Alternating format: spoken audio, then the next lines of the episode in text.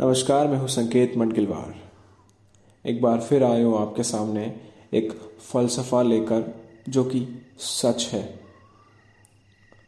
विस्मय के बारे में पिछली बार लिखा था, अब उसके तह तक जाएँगे। बचपन से सुन रखा था कि खाली याद आए थे और खाली याद जाओगे। दोपहर के वक्त में भी सास बहू वाली सीरियल में बहू अपने पति के मुँह पर हाथ रख के बोलती है कि ऐसे मंगल प्रसंग में आप ये अपशकुन क्यों बोल रहे हो? मतलब कितना दोगलापन है ना कि कहते तो है कि जो आया है उसे जाना है, लेकिन फिर उसे अपशकुन बताकर उसका अपमान किया जाता है।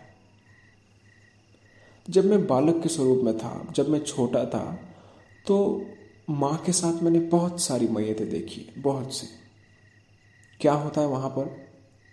एक आदमी को खूटे से टांग दिया जाता है। फिर सारी औरतें उसके पास बैठकर अपने जीवन भर का एक कैसेट रिवाइंड मोड पर चलाती है। मैयत पर आए लोग वो अच्छा आदमी था यार। उसे और जीना चाहिए था, भला आदमी था। किसी को कुछ नहीं कहता था, ऐसे बखान करते रहते हैं। मेरी लिखावट में, मेरी कहानियों में, मेरे समाज और सभ्यता में नियति हर बाल शामिल रही है। हमने बहुत से सवाल दागे नियति के पटल पर और उसके उत्तर भी पाए। हमने खाना ढूंढा, पानी ढूंढा, मोहल्ले ढूंढे, साथ रहने की तकनीक ढूंढी, आदि इत्यादि। लेकिन आदमी अब तक एक नहीं ढूंढ पाया है और वो है दुख। गम की भाषा, मृत्यु की भाषा, मौत की भाषा। अब आपके मन में विचार घर कर रहे होंगे कि भाषा तो है यार। हाँ हम rest in peace Om Shanti वगैरह लिखते तो है। लेकिन सच में ये दुख की भाषा है? नहीं, मुझे तो नहीं लगती। ये तो बस ग्लैमरस दुनिया की चोचले है। हाल ही में हमारा कोविड से पीछा छूटा। इस काल में हमने काल को, यानी मौत को बहुत करीब से देखा है। इस बात से हम भाग नहीं सकते, हमारा मुँह मुकर नहीं सकता कि ये मेरे हिस्से की नहीं है या मेरे साथ होने वाला नहीं है। क्योंकि आपने अपने लोग थे जो आँखों के सामने दम तोड़ रहे थे। जो हम बार बार अपने छात्रों एवं बच्चों से कहते रहते हैं कि भैया कंपटीशन बहुत हार्ड है, तैयारी करो। वैसे ही कुछ मैयतों की जगह और लकड़ियों की कंपटीशन लगी हुई थी। अब आपको बीच में थोड़ा सा महसूस हो रहा होगा कि मैं काफ़ी अद्भुजा सा लिख रहा हूँ। वैसे मौत भी ऐसी ही होती है ना। कब अपने निर्माण के काल को खंड कर देती है, पता ही नहीं चलता। जिस मौत को हम एक फॉरेन पार्टिकल के तौर पर देखा करते थे, उसे हम कोविड से करीबी मानने लगे हैं।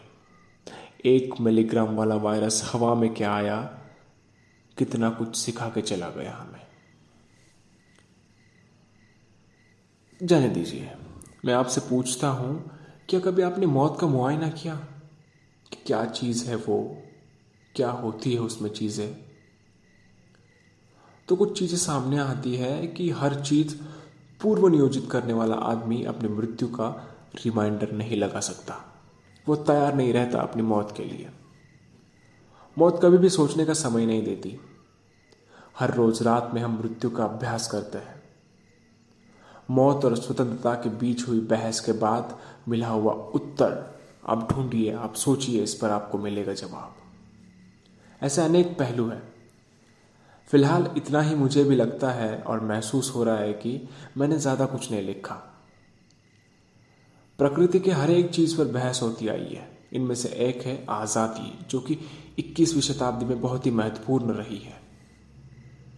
लेकिन मौत और आज़ादी पर बहस हो तो कुछ लोग होंगे इसके पक्षधर कि आज़ादी सब कुछ होती है, लेकिन कुछ लोग ऐसे भी होंगे कि मौत ही सब कुछ होता है, मौत में, मौत ही असली आज़ादी होती है। मौत की आज़ादी क्या होती है?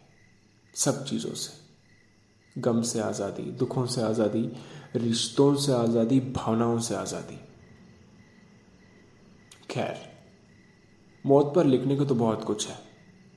पता नहीं इस अवधारणा को किसने बनाया। नियतिवाद को मानने वाले कहते हैं कि नियति ने बनाया। तत्व मीमांसा को मानने वाले कहते हैं कि तत्व ने भगवान ने बनाया, यानी तत्व ने बनाया। ये मैं आप पर छोड़ देता हूँ। ये आपके समाज और सभ्यता के ऊपर निर्भर करता है कि आप किसे मानते हैं, किसे नहीं मानते हैं। लेकिन आज के लिए इतना ही। आप सोचिए, और मैं आपके लिए सवाल छोड़ जाता हूँ कि अगला टॉपिक अगला पॉडकास्ट में किस पर बनाऊँ, ये भी मुझे बताइए। और अगर आपको अच्छा लगे तो शेयर ज़रूर कीजिएगा। धन्यवाद।